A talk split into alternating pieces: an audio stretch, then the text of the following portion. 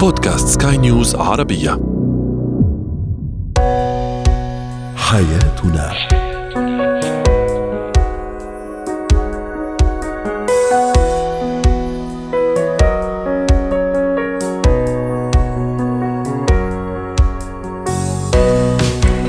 مستمعينا الكرام أهلا بكم معنا إلى حياتنا فضاؤكم اليومي الذي يعنى بشؤون الأسرة وباقي الشؤون الحياتية الأخرى والذي يمكنكم الاستماع إليه عبر منصة سكاي نيوز عربية dot com slash بودكاست وباقي منصات سكاي نيوز العربية الأخرى. شاركونا عبر رقم الواتساب 00971 561 886223 معي أنا أمال شاب. اليوم نتحدث عن الشريك المسرف وليس الكريم الشريك المبذر.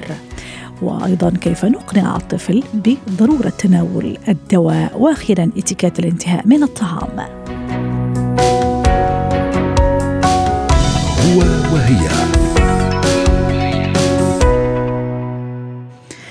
تشكل الخلافات المالية أحد أهم أسباب المشاكل الزوجية اليومية هذا أمر طبيعي إلى حد ما حيث أن احتياجات المنزل والأطفال تتطلب الكثير من المال وتتطلب أيضا حكمة في التصرف بهذا المال. اليوم حديثنا وموضوعنا عن الشريك المسرف المبذر زوج أو زوجة. للحديث عن هذا الموضوع رحبوا معي بدكتورة كريم إيليا المستشارة النفسية الأسرية. سعد أوقاتك دكتورة كريم. أهلا وسهلا فيك. من منا ما يحب يكون عنده زوج كريم أو زوجة؟ كريمة أيضا. ودائما ما ربطنا حتى أذكر كنت معنا حضرتك دكتورة كريم يوم حكينا على الزوج البخيل عاطفيا. قلنا عادة كمان البخيل عاطفيا يكون بخيل في أشياء كثيرة. اليوم راح نحكي عن العكس مش الكرم عن الإسراف عن التبذير. هل في تفسير نفسي للشخصية المسرفة والمبذرة أولا؟ صحيح وقتها نحكي كرم أو نحكي تبذير نحن عم نحكي عن طبعين مختلفين كليا. ومثل ما بنقول دائما البخل هو حالة مرضية. حكما الإسراف بالمصاريف المالية هو كمان حالة مرضية عند الأشخاص.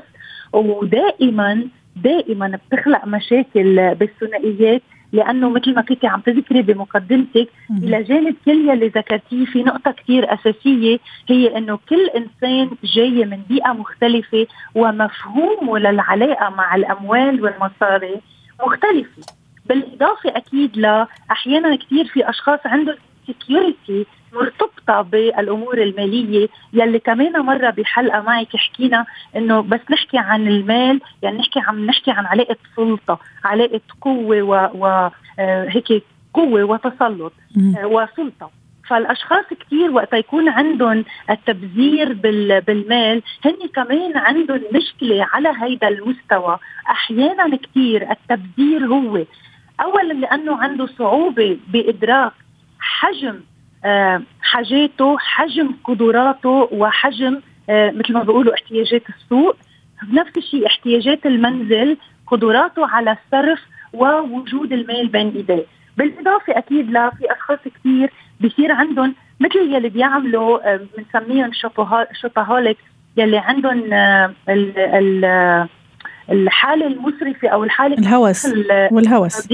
الهوس المرضي. بالشراء هؤلاء الاشخاص تيوصلوا ل يشتروا القطعة قطعة ثياب أو الاغراض أو هيك بحسوا بنوع من القلق بحسوا نوع من هيك الانفعالات وما بيخف هيدا الانفعال إلا ما يحصل فعل الصرف المالي جميل. في عند الأشخاص المسرفين. دكتورة حضرتك ذكرتي موضوع المستوى المالي أو إنه عنده فلوس. هل ضروري إنه أنا يكون عندي فلوس؟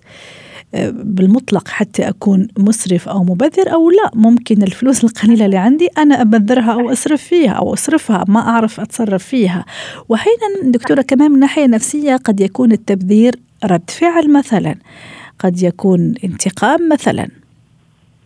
مية بالمية. هيدا اللي كنا عم نكفيه. أولا. لا مش بالضرورة يكون معي أموال لأنه مثل ما بتعرفي في كتير أشخاص وضعهم الاقتصادي بيكون كتير على قدهم ولكن بتلاقي مصروفهم آه هو مصروف أشخاص عندهم مداخيل أعلى بكتير وهيدا النوع من المصروف بتلاقيهم بفوتون بديون معينة وأحيانا كتير بيضطروا يبيعوا شيء على حساب شيء بيساوموا على شيء أقل أهمية عندهم ليضلوا محافظين على نفس نمط الحياة وغيره. فهي لأنه هيدي حالة مرضية مثلا بتنم على عدم الرضا عند الأشخاص.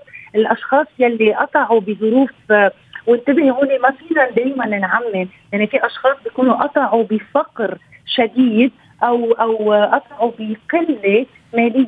بتلاقيهم عم يعملوا ردود فعل صح. مرضية من خلال الصرف التبذير آه، استعمال غير غير آه، صحيح للأموال.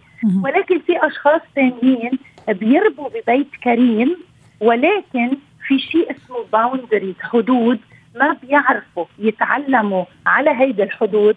الإسراف عندهم بالمصروف بيكون لأنه ما تعلموا الحدود بين الكرم والصرف. وأكيد في أشخاص كثير عندهم تبذير للأموال لأنه كمان عندهم دائما رغبة للاتنشن ورغبة لحتى دائما يكون عندهم تأكيد على حب الآخر لهم وقبوله. معقول كمان نكون عم أبذر أو أصرف كزوجه لأنتقم من من من الشريك من الزوج أو العكس صحيح؟ هيدي الحالة صارت حالة نحن بنسميها الثانوية. هون بطلت لها علاقة بالحالة الشخصية اللي عم نذكرها المرضية وقت أكون بثنائي أولا صحيح إذا بدي أنتقم من شريكي أو أحيانا إذا شريكي كثير بخيل علي وإذا شريكي بحسبني على التفاصيل أو علاقته سيئة معي. صح ممكن أنا أقوم بأفعال آه، مستفزة له أو أقوم بأفعال آه، تحرجه أو أقوم بأفعال فقط لإزعاجه.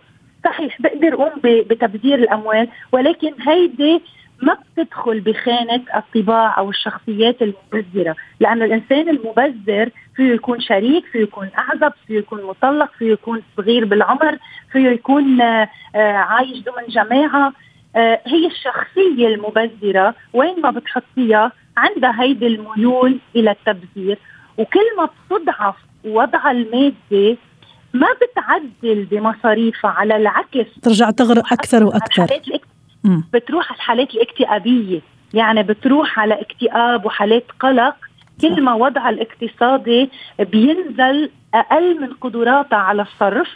بتضل عندها نفس الحاجة إلى التبذير والصرف ولكن القدرات بلشت تصير محدودة. يعني هو هو نوع من أنواع الإدمان يعني إذا بدك دكتوره دكتورة كريم ما رح ادمان بقدر مش إدمان بقدر ما هي نمط حياة ناتج عن طباع وشخصية. وهيدي الشخصية طيب. مرتبطة بمجموعة عوامل مثل ما ذكرت. وأكيد دكتور أكيد رح تكون عندها عواقب وخيمة وسلبية. يعني تصوري أكيد أقلها تراكم الديون على الأسرة. ما عم نعرف نخطط لمستقبلنا لمستقبل أولادنا. ممكن حتى نأثر على طباع أولادنا. كيف أتصرف إذا عندي زوج من هذا النوع أو زوجة من هذا النوع مسرف أو مسرفة في البيت؟ كيف أنقذ الوضع؟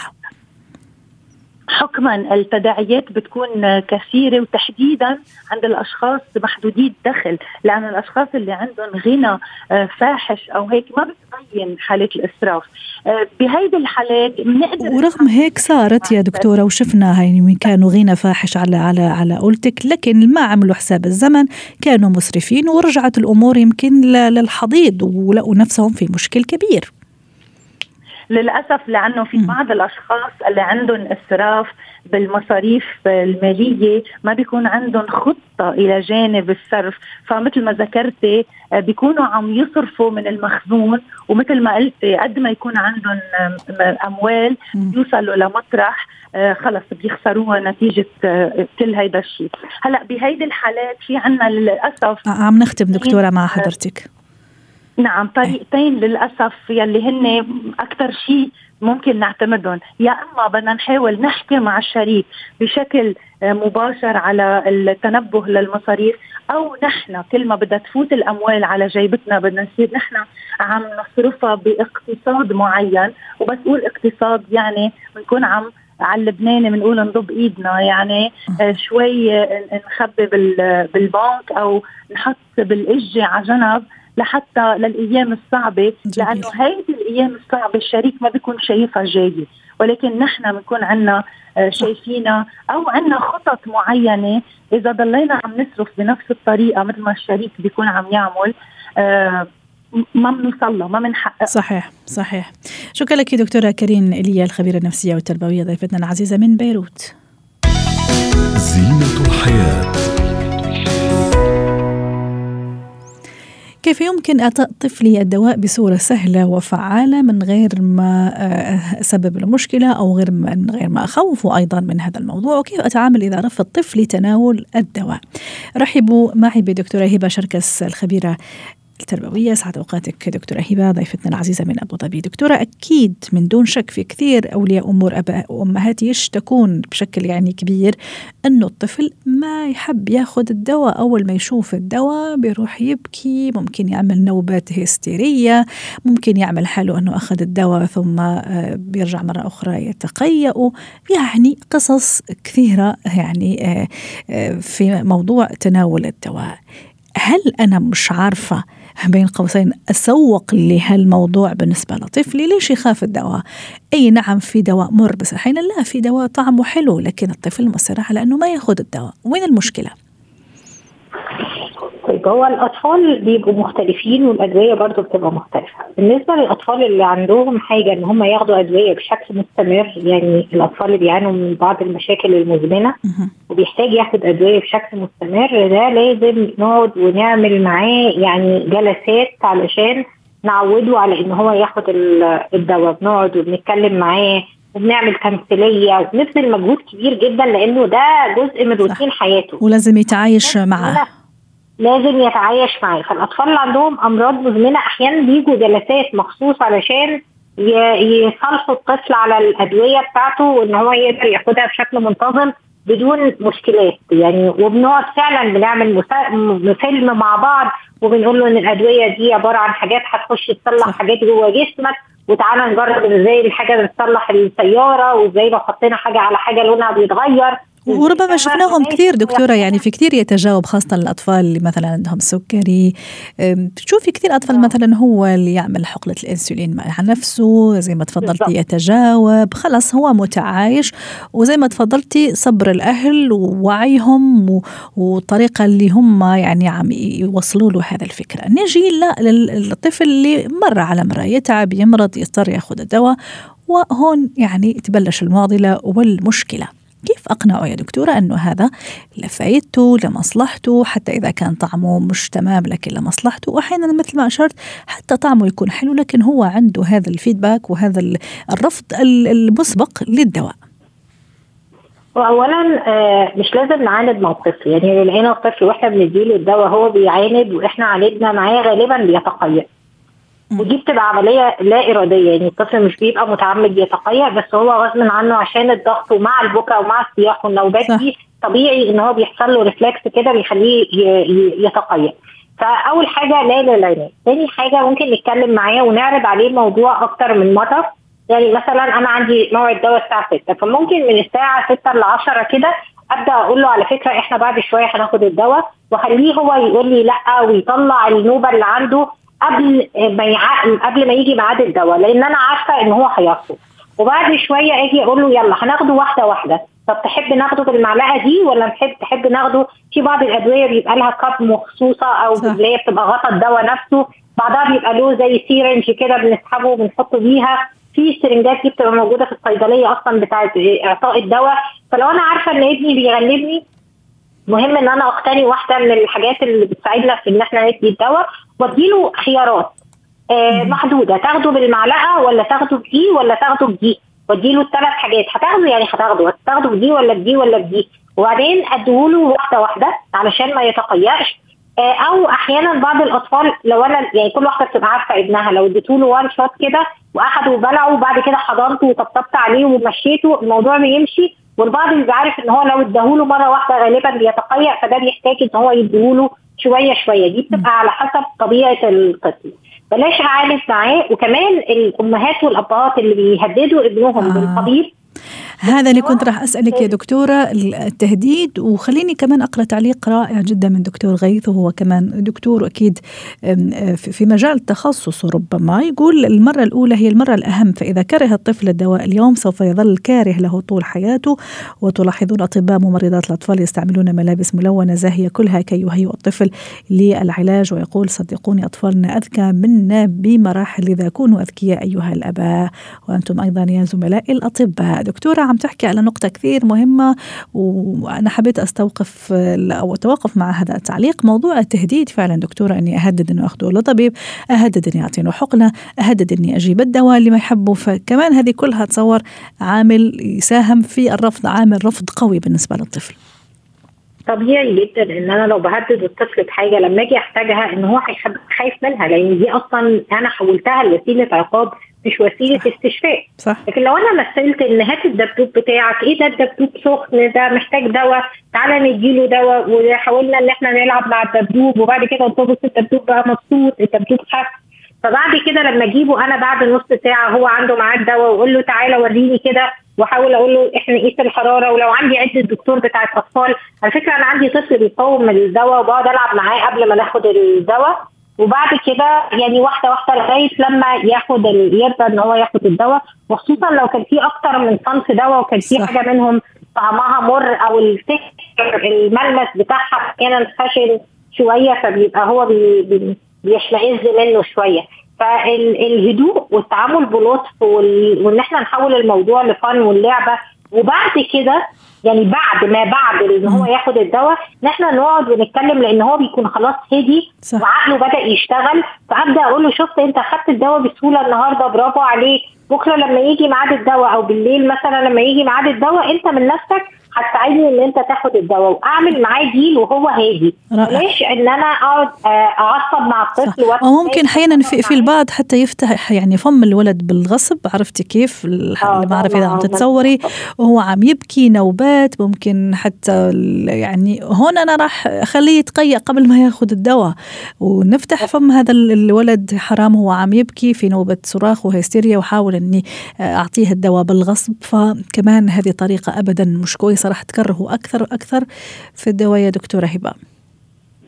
وكمان لما إحنا بنيجي مثلا عايزين حتى لو كان الدواء مؤلم زي إن هو مضطر إن هو ياخد injection أو ياخد إبرة فأنا في طرق كتير قوي من من طرق ال managing ال pain إن إحنا مثلا بنعمل كأننا بنمشي على رجليه كده وممكن أمسكه من إيده بالجامد شوية في نفس الوقت اللي بيدخل فيه السرنجة علشان أشتت عقله على عن شكة الدبوس وأبقى وبعدها وطبطب عليه لكن ما اقعدش أقول له انت بتدلع ودي بسيطة وما بتوجعش ولا حاجة وما اكذبش عليه فدي كلها حاجات التعاطف واللعب والمرح هو صح. دي الوسائل المناسبة.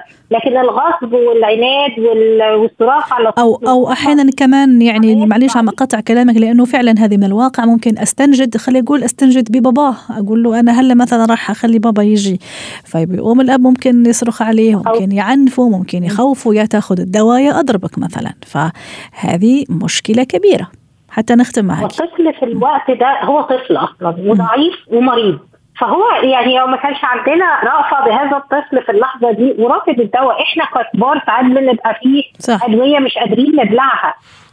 فسبحان الله يعني لو ما قعدتش ألطفه وألعبه آه وخليت بابا بابا مصدر تهديد أو الدكتور حاجة بهدد بيها أو لو ما خدتش الدواء ده هديلك حقنة طب ما هو ممكن في مرة ثانية يبقى محتاج فعلا الحقنة لأن أنا حولتها لبابا. صح. فهذه الأشياء كلها محاولات تخفيف تهديد الطفل في اثناء مرضه وضعفه وحرارته عالية وهو مش قادر ومش طايق نفسه هذه محاولات غير تربوية وبتخلق عنده فوبيا من الأمراض. وعلى فكرة في ناس كبيرة في السن بتيجي تتعالج من فوبيا نيدل فوبيا أو أو أو فوبيا من آه، الدكتور نفسه أو فوبيا من ريحة الدواء.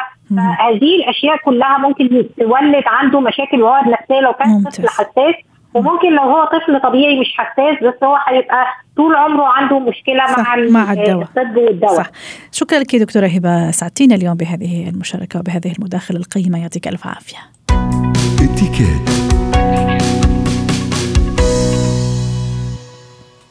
اليوم نعرفكم على قواعد الاتيكيت الانتهاء من الطعام لتفادي الإحراج. رحبوا معي بالدكتورة سلوى عفيفي خبيرة الاتيكيت. يسعد أوقاتك دكتورة سلوى. أهلا وسهلا فيك معنا اليوم. الحديث عن انتهاء من الطعام. تحدثنا في مرات كثيرة عن الجلوس على السفرة استخدام الشوكة والسكين اليوم. الانتهاء لما أفرغ من الطعام من الأكل سواء غداء عشاء فطور. آه الآن سحور وفطور رمضان. شو المواقف اللي لازم أتفاداها آه في آه هذا الاتيكيت؟ يسعد أوقاتك. طبعا إحنا دائما بنقول إنه أثناء الطعام أثناء تناول الطعام يا ريت يكون كل المتواجدين بياكلوا بنفس السرعة. يعني إني أنا ما كنتش سريعة أصلا وبالتالي لو أنا كنت سريعة جدا يمكن إن أنا أتحط في الموقف المحرج وأخلص وكل الناس لا زالوا لم ينتهوا خاصة الداعي أو المضيف. المضيف هو آخر من يفرغ من الطعام. حتى لو أنه يعني أكلته بسيطة لازم ينقنق لازم يقعد يتباطأ شوية لأنه إذا أنا مثلا المضيفة وخلصت مبكرا كأني بقول للناس يعني كفاية أكل بقى. أوكي؟ فدي من ضمن الأشياء اللي لازم نراعيها. الشيء الثاني مهم جدا إنه آه، بمجرد ما حتى لو أنا انتهيت مثلا لازم أوضع أضع آه، أدوات المائدة بشكل يوحي بان أنا انتهيت. دايما بنقول خليه آه، بنتخيل إنه الصحن كأنه ساعة وبنتخيل إنه عند الساعة عشرة وثلث كأنه أنا انتهيت من آه، يعني بضع الشوكة والسكينة. هذا معناه إني أنا انتهيت من آه، تناول الطعام. وأي بواقي للأكل أو اللي هو الدبرساج بنخليه في الربع الأيمن إلى الأعلى. أيضا فوطة الطعام. لا يجب أن أضع فوطة الطعام على المائدة طالما إنه لا زال هناك أشخاص يتناولون الطعام. أه. أيضا من المواقف يعني غير المستحبة هو طب وين أضع فوطة الطعام دكتورة سلوى؟ اذا إذا أنا خلصت مثلا والبقية آه. بعدها عم تأكل. نعم. إيه، إيه، أخليها على حجري. أخليها على رجلي. نعم. تمام. لا شيء استخدمناه يلامس الطاولة طالما إنه في أشخاص آخرين لا زالوا يأكلوا. أما بعد الانتهاء ممكن إني أنا آه، أضعها بشكل غير يعني لا أطويها مرة ثانية بس أحطها برضو آه، بطريقة مرتبة على يسار الصحن الصحن جميل. أيضا من دكتورة معلش في نقطة كمان يمكن فضلي. بتصير معنا ما بعرف كيف نصنفها هي اللي هي لا أنا انتهيت ولا أنا عم آكل عرفتي إني آخذ هال أيوة. هذا البريك البسيط عرفتي هذا الراحة. أو الاستراحة هذه كيف نصنفها على فكرة هذه مهمة جدا بنسميها ال resting position لأن إحنا دايما بنقول إنه عزايم الأكل عموما هي الهدف منها ال socialization والتواصل الاجتماعي وليس النهم في الأكل. بالعكس عارفة الأجانب بيقعدوا ياكلوا في أربع ساعات. إحنا يمكن ناكل ربع ساعة نص ساعة. بالعكس هو الاستمتاع بالعزيمة نفسها أو العزومة. فبالعكس ممكن إني أنا أنا قصدي في هذه المرحلة يعني الشوكة والسكين ما أضعها وكأني خلصت أكل يعني. لا. بنحطها كروس يعني آه. إذا كان تقاطع كان تقاطع. السكينه باليمين تقاطع فعلا واكمل اكلي ولا يلامس الطاولة يعني مش على طرف الصحن وعلى آه، أسندهم على الطاولة لا داخل الصحن. جميل. أوكي؟ م. هذه الوضعية. أيضا آه، إذا انتهينا من الطعام لا نستخدم خلة الأسنان. هذه من الأخطاء الشائعة. عدم استخدامها اطلاقا. حتقولي لي طب ليه حاطينها على الطاولة؟ حاطينها على الطاولة إني أنا ممكن أستأذن وأروح التواليت وأنا ممكن أنض أستخدمها في تنظيف الأسنان أو تخلص من أي آه، أشياء عالقة في الأسنان. آه، إذا انتهينا نهائي. مثلا ممكن إنه خلصوا باقي باقي الناس خلصوا. في كمان حركة يمكن معظم الناس. أنا خلصت آه، أدفع الصحن بتبعي داخل الطاولة كأنه آه. أنا خلصت أبعده عني. مم. لا هذه من من الممارسات أو من أداب آه يعني غير أداب المائدة. يعني لابد أن أضع أو أبقي الصحن كما هو في مكانه. دكتوره أحيانا أنا خلصت معليش عم يعني أسرق من وقتك بس الحديث جميل. أحيانا أنا خلصت مثلا والبقية عم يأكلوا. أحيانا نظرتي كمان تروح ليهم أو للصحن. عرفتي كيف؟ آه, آه، ممكن أنا أتكلم هم بعدهم منشغلين بالأكل. شو شو الصح وشو المش صح في هذا الوضعية اللي أنا خلصت قبلهم؟ حتى لو أنا يعني ممكن أقعد عارفة انقنق في الصحن بتاعي أو حتى لو خلصت إنه ممكن أسكت ما فيش داعي لإني أطلع عليهم. آه ممكن حتى دايما الأحاديث اللي إحنا بنفتحها على السفرة بتكون أحاديث خفيفة.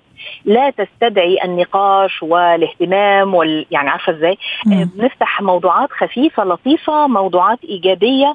آه ودايما بنقول إنه خلي القطمة أو اللقمة صغيرة حتى أنا أفرغ من مضغها ومن ثم أقدر إن أنا أرد على حد المحدثين لي يعني إذا حد يحدثني.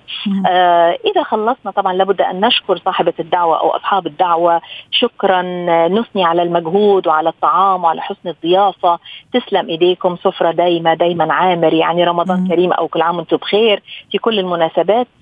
وحتى إذا قمنا من على الطاولة لازم نرجع الكرسي مكانه أيضا. ولازم نقوم كلنا في نفس الوقت في نفس اللحظة دكتورة حتى نختم معك في عشر ثواني الأخيرة.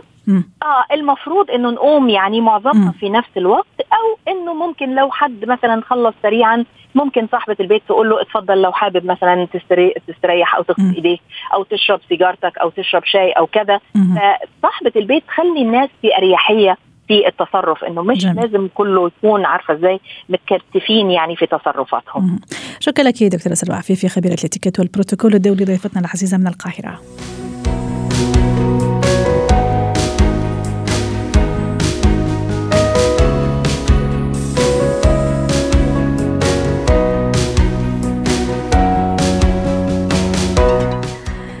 ختام حلقة اليوم من حياتنا شكرا لكم وإلى اللقاء